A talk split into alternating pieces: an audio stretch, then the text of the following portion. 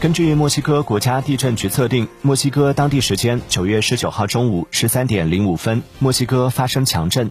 墨西哥国家地震局此前测定的震级为七点四级，随后更新为七点七级。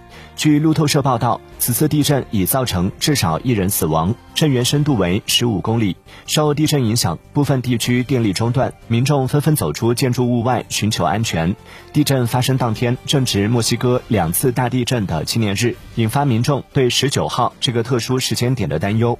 墨西哥国立自治大学表示，对于三次同一日期发生的地震，并没有科学解释，纯属是巧合。